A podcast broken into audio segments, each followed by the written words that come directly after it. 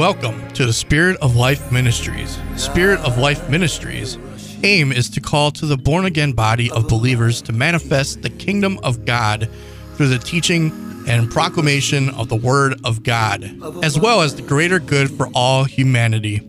Spirit of Life Foundation is based on Ephesians 4th chapter for the perfecting of the saints, for the work of the ministry, for the edifying of the body of Christ, till we all come in unity of the faith and knowledge of the Son of God and fullness of Christ, to the edifying of the body of Christ in love.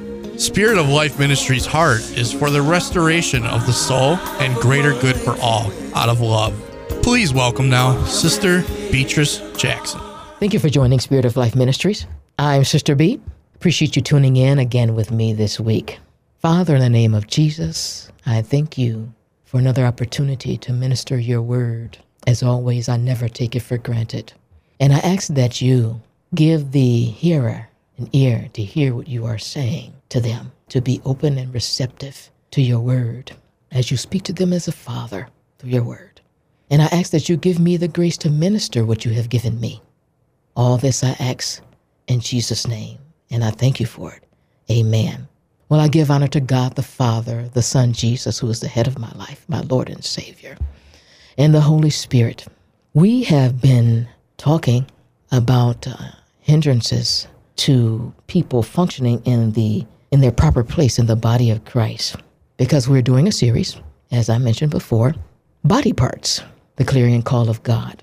And in other episodes we talked about how the functions work and the positives yet there are some negatives that can happen within the body that will hinder people from um, functioning in their proper place in Jesus Christ. And I left off saying uh, a couple of things, but one of the things I mentioned last week was there's a lack of love, a lack of love amongst other things. So I want to pick up right there. Let's go to Ephesians, the fourth chapter, 16th verse. And it says, and I'll be reading out of the both the King James and the Amplified Version, starting with the King James Version, from whom the whole body fitly joined together and compacted by that which every joint supplieth, according to the effectual working in the measure of every part, maketh increase of the body unto the edifying of itself in love. And in the Amplified, it says, From him, the whole body, the church, in all various parts, joined and knitted firmly together by what every joint supplies, when each part is working properly, causes the body to grow and mature, building itself up in unselfish love. Now, that word effectual in verse 16 in the King James Version means in and of the power of God. It's the supernatural. It's based on the resurrection power of Jesus Christ. It's not natural. It's by his spirit, it's by the spirit of God. Another thing that happens, I believe we were in 1 Corinthians, the 12th chapter, 25th verse last week. I'm not sure at this point, but we're going to go there right now, okay? Let's go to 1 Corinthians, the 12th chapter. This is another thing that can hinder the body, and it's in regard to love as well. And this is the chapter, of course, where it speaks of all the spiritual gifts that God has given and have set each member in the body as it has pleased him. Now, verse 25 reads that there should be no schism in the body, but that the members should have the same care one for another.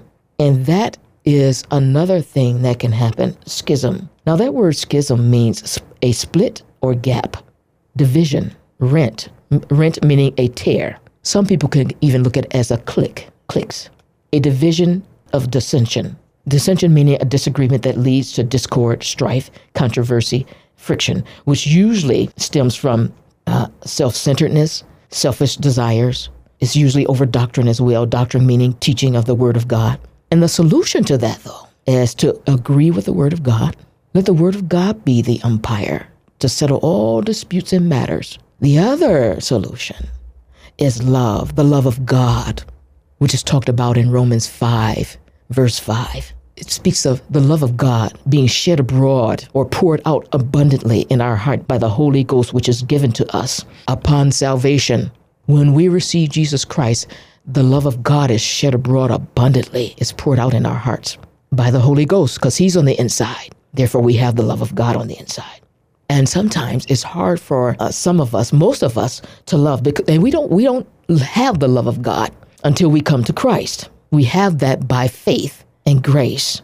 Yet, Philippians 4:13 lets us know that we can do all things through Christ which strengtheneth us. I can do all things through Christ which strengtheneth me. That's what he says. So if he says that, he can. He can help us love people out of the love of, love of God. Let's go to Leviticus 19, verse 15. And you know, it all depends on us relying on the Holy Ghost. The Holy Spirit is our helper. The Lord has not left us to ourselves when we became born again.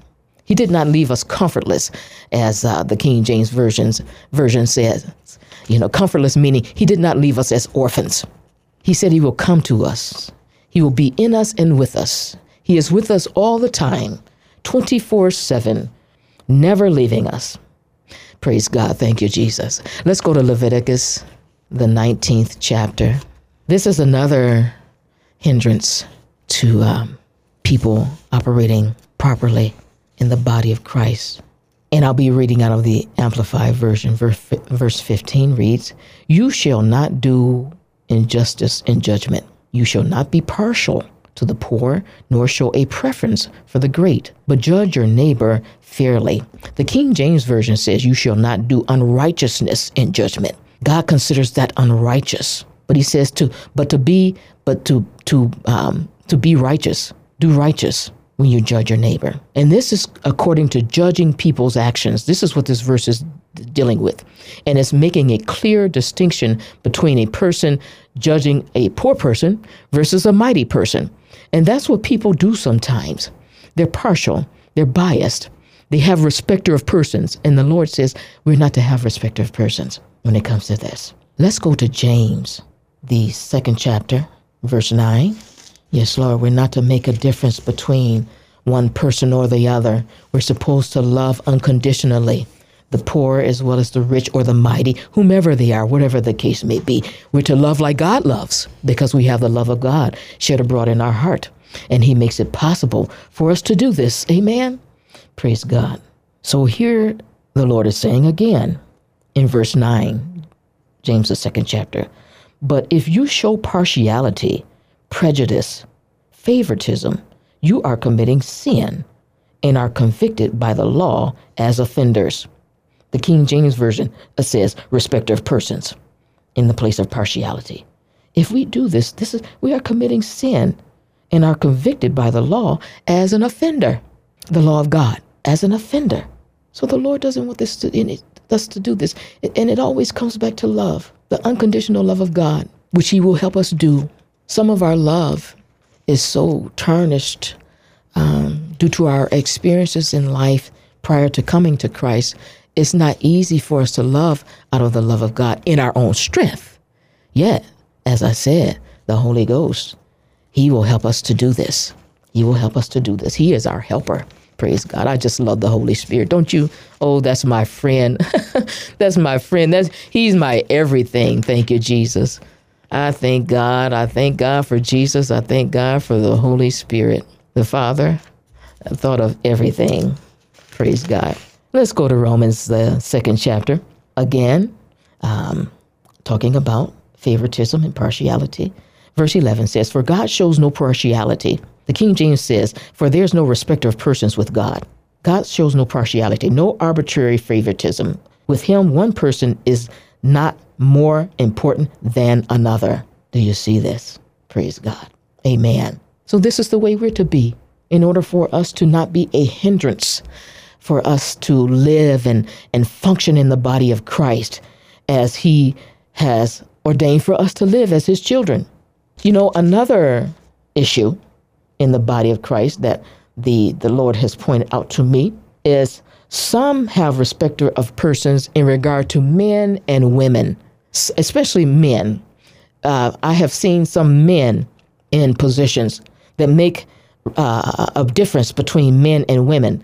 Um, let's go to Galatians 3, verse 28. And this is where the Holy Spirit showed me that this is actually a control issue. It's the pride of man. It's a control issue, and it's also an issue of the soul as the way as to the way man views himself versus uh, uh, the way he views women. Let's go to Galatians 3 because this is the way Jesus sees it. And this is the way we're we're to to be. This is the this is what we are to accept. This is what we are to live in, no matter our soulish issues. And I'm I'm going to tell you. Well, no, I'm not going to get into this today. But there's a lot behind that spirit of control. There's a spirit that's um, behind that. We're not going to get into that today. Time will not permit. God willing, we may come back around to that. Now, he's saying here in verse 28 in Galatians 3, this is the way the Lord looks at it that there is neither Jew nor Greek, there is neither bond nor free, there is neither male nor female, for ye are all one in Christ Jesus. That is what the Lord is saying. In the Amplified Version, it says, There is now no distinction in regard to salvation, neither Jew nor Greek. There is neither slave nor free. There is neither male nor female. For you who believe are all one in Christ Jesus. No one can claim a spiritual superiority. Praise God. Amen. Thank you, Jesus. And I do realize that in biblical times that women weren't considered uh, like men. They weren't counted or esteemed like men. But Jesus changed all that to, to let women have a place in his, his body and counted them, counted us worthy. Thank you, Jesus. Well, praise God. There's a lot to this, but that's all we have time for right now. I do thank you for joining me. This is Spirit of Life Ministries. I'm Sister B, and until next time, God bless you. Thank you for listening to Spirit of Life Ministries, an end time ministry purpose for revival of the heart toward God restoration of the soul for the hungry and the lost. Revelation 22 17 says, And the Spirit and the bride say, Come. And let those that hear say, Come. And let them that are athirst come. They that will, let them take the water of life freely. If you would like to contact or be a blessing to the ministry, Spirit of Life Ministries can be reached at 414 249 5121. Until next time, thank you and God bless you.